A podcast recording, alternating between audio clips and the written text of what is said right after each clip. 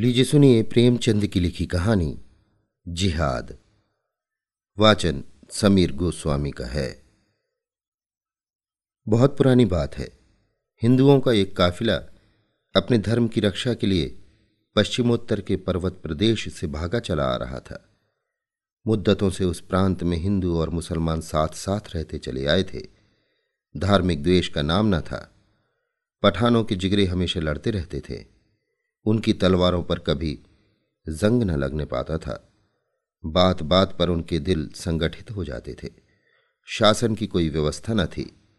हर एक जिरगे और कबीले की व्यवस्था अलग थी। आपस में झगड़ों को निपटाने का भी तलवार के सिवा और कोई साधन न था। जान का बदला जान था, खून का बदला खून। इस नियम में कोई अपवाद न था। यही उनका धर्म था, यही ईमान। मगर उस भीषण रक्तपात में भी हिंदू परिवार शांति से जीवन व्यतीत करते थे। पर एक महीने से देश की हालत बदल गई है। एक मुल्ला ने न जाने कहाँ से आकर अनपढ़, धर्मशून्य पठानों में धर्म का भाव जागृत कर दिया है।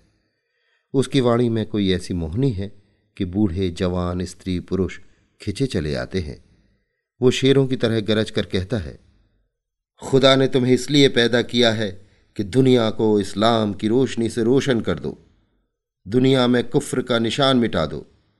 एक काफिर के दिल को इस्लाम के उजाले से रोशनी कर देने का सवाब सारे उम्र के रोज़े, नमाज़ और जक़ात से कहीं ज़्यादा है। जन्नत की हूरें तुम्हारी बलाएँ लेंगी और फरिश्ते तुम्हारे कदमों की खाक माथे पर मलेंगे। खुदा तुम्हारी पेशानी पर बोस देगा और सारी जनता ये आवाज़ सुनकर मज़हब के नारों से मतवाली हो जाती है। उसी धार्मिक उत्तेजना ने कुफ्र और इस्लाम का भेद उत्पन्न कर दिया है। प्रत्येक पठान जन्नत का सुख भोगने के लिए अधीर उठा है। उन्हीं हिंदुओं पर जो सदियों से शांति के साथ रहते थे, हमले होने लगे हैं। कहीं उनके मंदिर ढाए जाते हैं, कहीं उनके देवताओं को गालियाँ दी जाती हैं। कहीं उन्हें ज़बरदस्ती इस्लाम की दीक्षा दी जाती है। हिंदू संख्या में कम है, असंगठित हैं, बिखरे हुए हैं। इस नई परिस्थिति के लिए बिल्कुल तैयार नहीं। उनके हाथ पाँव फूले हुए हैं। कितने ही तो अपनी जमा जथा छोड़कर भाग खड़े हुए हैं। कुछ इस आंधी के शांत हो जाने का अवसर देख रहे हैं। ये काफिला भी उन्हीं भागने वालों में था। दोपहर का समय था। आसमान से आग बरस रही थी। पहाड़ों से ज्वाला से निकल रही थी। वृक्ष का कहीं नाम न था। ये लोग राजपथ से हटे हुए पेचीदा औघट रास्तों से चले आ रहे थे। पग पग पर पकड़ लिए जाने का खटका लगा हुआ था। यहाँ तक कि भूख, प्यास और ताप से विकल होकर अंत को लोग एक उभरी हुई शिला की छाह में विश्राम करने लगे। सहसा कुछ दूर पर एक कुआँ नज़र आया। वहीं डेरे डाल दिए। भय लगा हुआ था कि जिहादियों का कोई दल पीछे से न आ रहा हो। दो युवकों ने बंदूक भरकर कंधे पर रखी और चारों तरफ़ गश्त करने लगे। बूढ़े कंबल बिछाकर कमर सीधी करने लगे। स्त्रियाँ बालकों को गोद से उतार कर माथे का पसीना पोछने और बिखरे हुए केशों को संभालने लगीं। सभी के चेहरे मुरझाए हुए थे।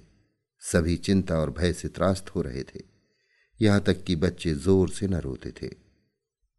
दोनों युवकों में एक लंबा, गठीला रूपवान है। उसकी आँखों से अभिमान की रेखाएँ सी निकल रही हैं।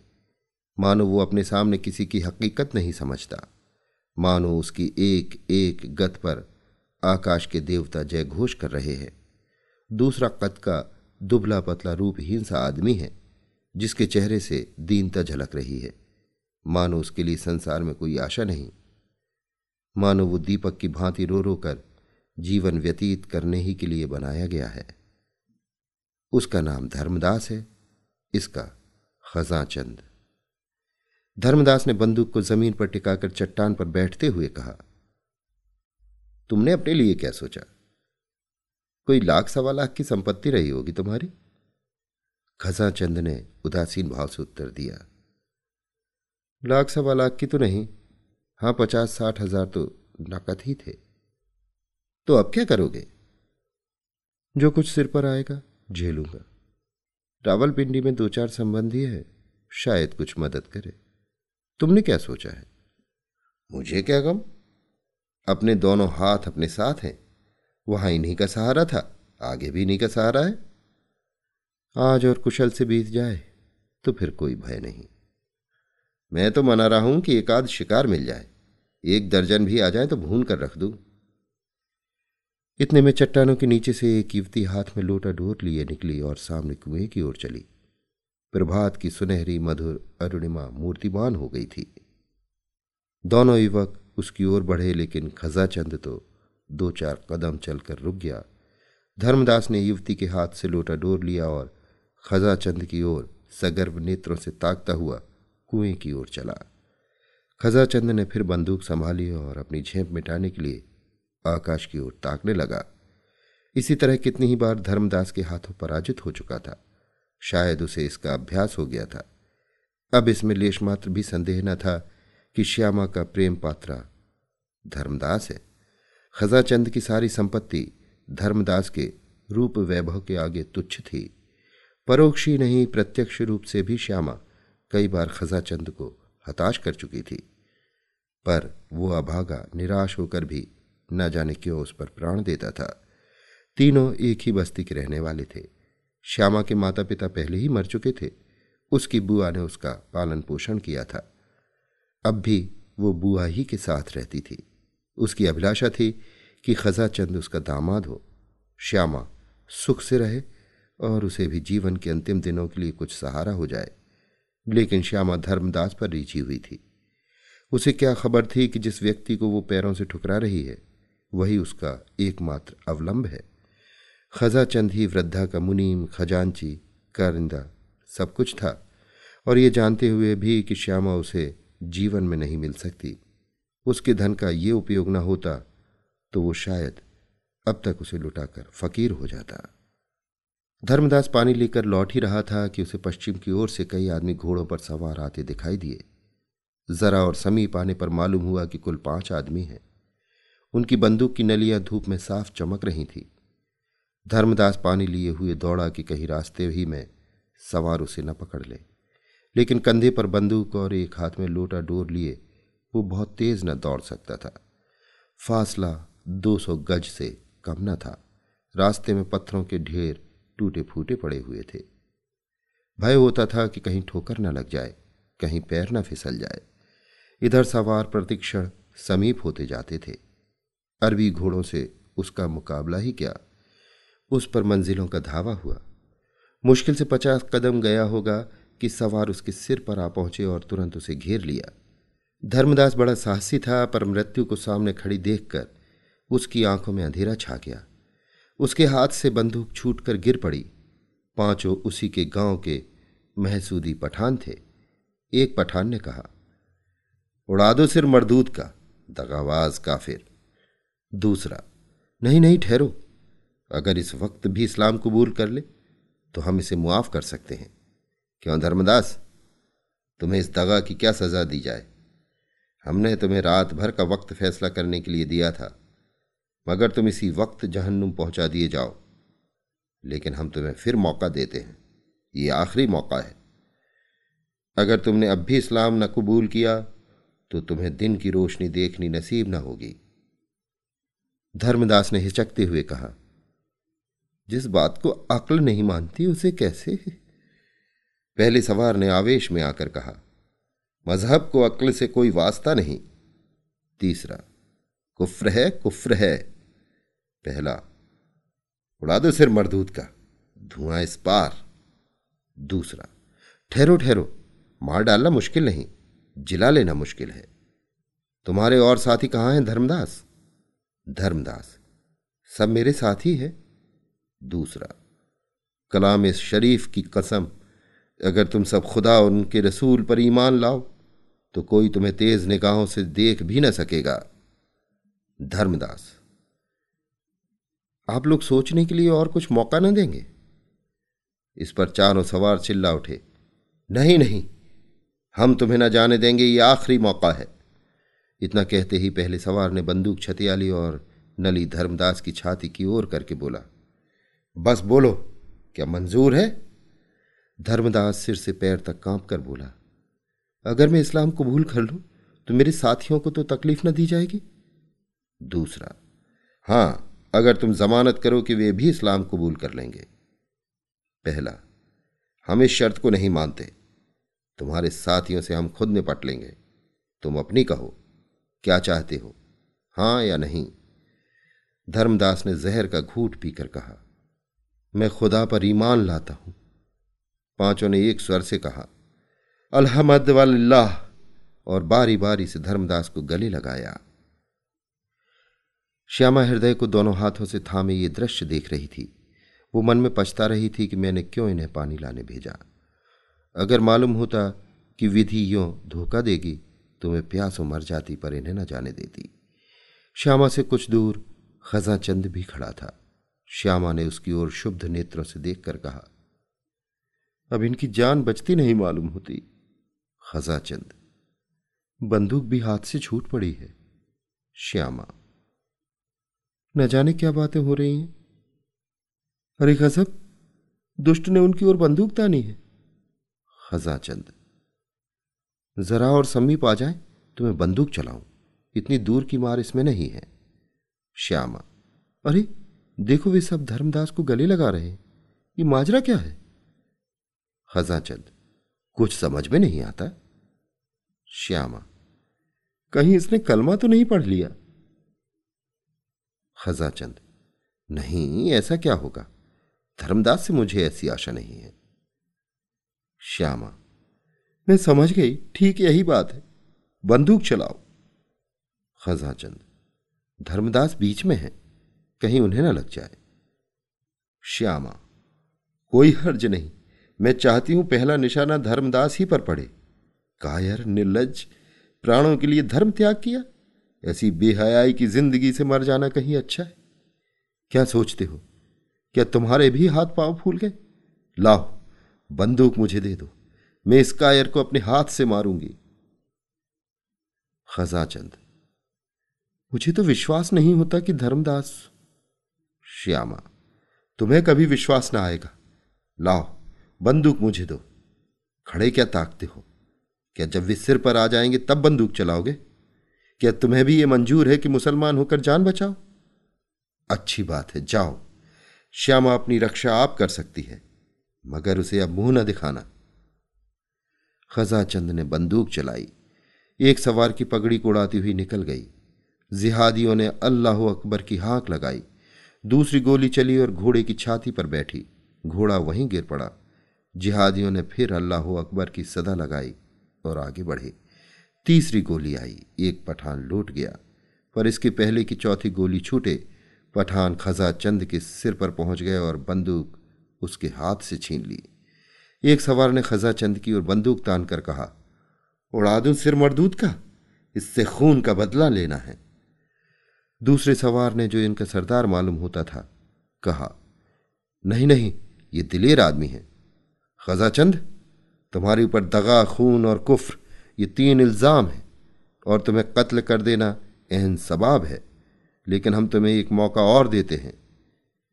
अगर तुम अब भी खुदा और रसूल पर ईमान लाओ तो हम तुम्हें सीने से लगाने को तैयार हैं। इसके सिवा तुम्हारे गुनाहों का और कोई कफारा, यानी प्राश्चित नहीं है। यही हमारा आखिरी फैसला है। बोलो, क्या मंजूर है? चारों पठानों ने कमर से तलवारें निकाल ली और उन्हें खजा चंद के सिर पर तान दिया। मानो नहीं का शब्द निकलते ही चारों तलवारें उसकी गर्दन पर चल जाएँगी। खजा चंद का मुखमंडल विलक्षण तेज से आलोकित हो उठा। उसकी दोनों आँखें स्वर्गीय ज्योति से चमकने लगीं। दृढ़ता से बोला, तुम एक हिंदू से यह प्रश्न कर रहे हो? क्या तुम समझते हो कि जान के खौफ से वो अपना ईमान बेच डालेगा? हिंदू को अपने ईश्वर तक पहुँचने के लिए किसी नबी, वली या पैगंबर की ज़रूरत नहीं। चारों पठानों ने कहा, काफिर काफिर, खजाचंद, अगर तुम मुझे काफिर समझते हो तो समझो। मैं अपने को तुमसे ज़्यादा खुदा परस्त समझता हूँ। मैं उस धर्म को मानता हूँ जिसकी बुनियाद अक्ल पर है। आदमी में अक्ल ही खुदा का नूर है और हमारा ईमान, हमारी अक्ल चारों पठानों के मुँह से निकला, काफिर काफिर। और चारों तलवारें एक साथ खजाचंद की गर्दन पर गिर पड़ी, लाश ज़मीन पर फड़कने लगी। धर्मदास सिर झुकाए खड़ा रहा। वो दिल में खुश था कि अब खजाचंद की सारी संपत्ति उसके हाथ लगेगी और वो श्यामा के साथ सुख से रहेगा। पर विधाता को कुछ और ही मंजूर था। श्यामा अब तक मरमाहत सी खड़ी ये दृश्य देख रही थी।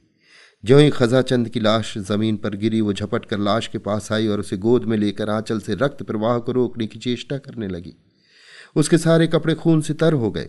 उसने बड़ी सुंदर बेल बूटों वाली साड़ियाँ पहनी होंगी, पर इस रक्त रंजित साड़ी की शोभा अतुलनीय थी। बेल बूटों वाली साड़ियाँ रूप की शोभा बढ़ाती थी। ये रक्त रंजित साड़ी आत्मा की छवि दिखा रही थी। ऐसा जान पड़ा मानो खजाचंद की बुझती आँखें एक कलौकिक दृष्टि से प्रकाशमान हो गई हैं। उन नेत्रों में कितना संतोष, कितनी तृप्ति, कितनी उत्कंठा भरी हुई थी। जीवन में जिसने प्रेम की भिक्षा न पाई, वो मरने पर उत्सर्ग जैसे स्वर्गीय रत्न का स्वामी बना हुआ था। धर्मदास ने श्यामा का हाथ पकड़कर कहा, श्यामा, होश में आओ। तुम्हारे सारे कपड़े खून से तर हो गए हैं। अब रोने से क्या हासिल होगा? ये लोग हमारे मित्र हैं, हमें कोई कष्ट ना देंगे। हम फिर अपने घर चलेंगे और जीवन के सुख भोगेंगे।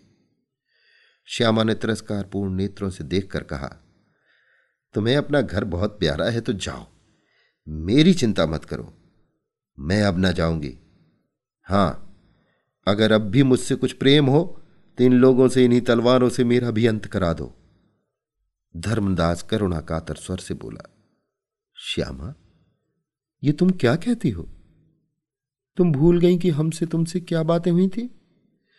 मुझे खुद खजा चंद के मारे जाने का शौक है, पर भावी को कौन टाल सकता है?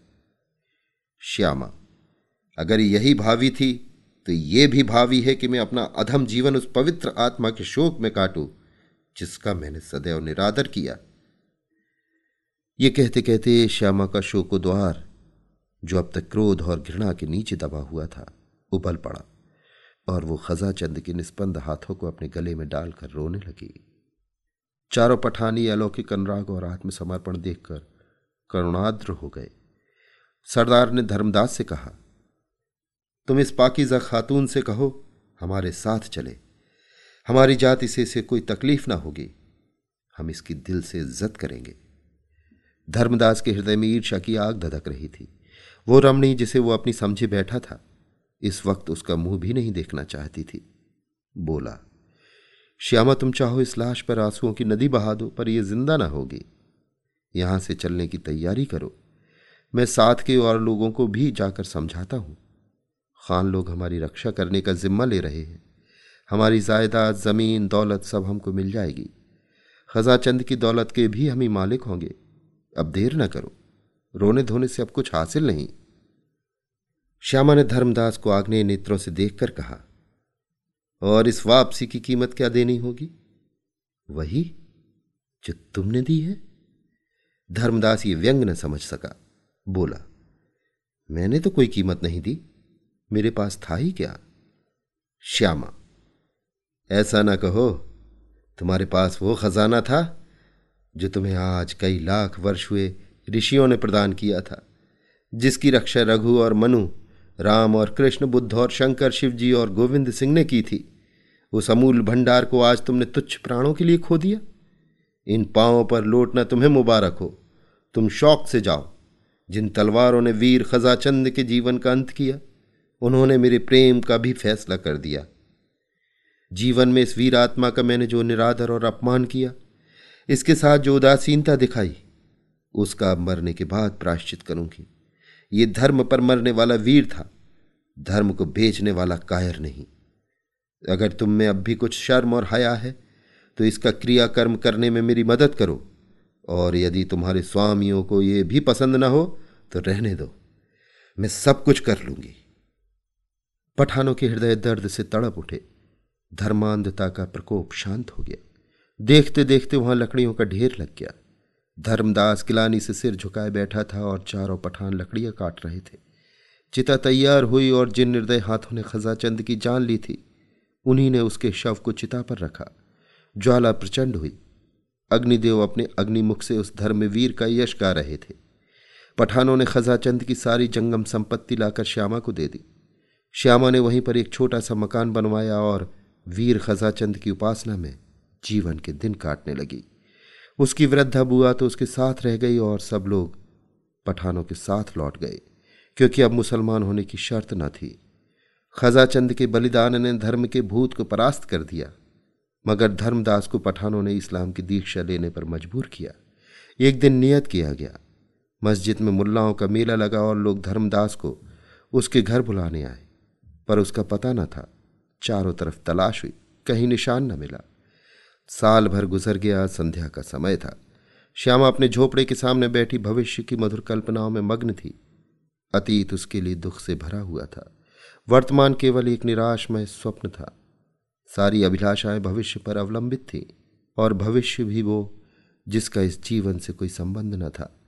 आकाश पर लालिमा छाई हुई थी। सामने की पर्वतमाला स्वर्णमयी शांति के आवरण से ढकी हुई थी। वृक्षों की कांपती हुई पत्तियों से सरसराहट की आवाज़ निकल रही थी। मानो कोई व्योगी आत्मा पत्तियों पर बैठी हुई सिसकियाँ भर रही हो। उसी वक्त एक भिखारी फटे हुए कपड़े पहने झोपड़ी के सामने खड़ा हो गया। कुत्ता ज़ोर से भूख उठा। श्यामा ने चौंक कर देखा और चिल्ला उठी, धर्मदास! धर्मदास ने वही ज़मीन पर बैठते हुए कहा, हाँ श्यामा, मैं अभागा धर्मदास ही हूँ। साल भर से मारा मारा फिर रहा। मुझे खोज निकालने के लिए इनाम रख दिया गया है। सारा प्रांत मेरे पीछे पड़ा हुआ है। इस जीवन से अब ऊब उठा पर मौत भी नहीं आती। धर्मदास एक क्षण के लिए चुप हो गया, फिर बोला, क्यों श्यामा? क्या अभी तुम्हारा हृदय मेरी तरफ़ से साफ़ नहीं हुआ? तुमने मेरा अपराध क्षमा नहीं किया? श्यामा ने उदासीन भाव से कहा मैं तुम्हारा मतलब नहीं समझी। मैं अब भी हिंदू हूँ। मैंने इस्लाम नहीं कबूल किया है। जानती हूँ। ये जानकर भी तुम्हें मुझ पर दया नहीं आती? श्यामा ने कठोर नेत्रों से देखा और उत्तेजित होकर बोली, तुम्हें अपने मुँह से ऐसी बातें निकालते शर्म नहीं आती? मैं उस धर्म वीर की ब्याहता हूँ, जिसने हिंदू जाति का मुख उज्जवल किया है। तुम समझते हो कि वो मर गया? ये तुम्हारा भ्रम है, वो अमर है। मैं इस समय भी उसे स्वर्ग में बैठा देख रही हूँ। तुमने हिंदू जाति को कलंकित किया है। मेरे सामने से दूर हो जाओ। धर्मदास ने कुछ जवाब न दिया। चुपके से उठा, एक लंबी सांस ली और एक तरफ़ चल दिया। प्रातःकाल श्यामा पानी भरने जा रही थी। तब उसने रास्ते में एक लाश पड़ी हुई देखी। दो चार गिद्ध उस पर मंडरा रहे थे। उसका हृदय धड़कने लगा।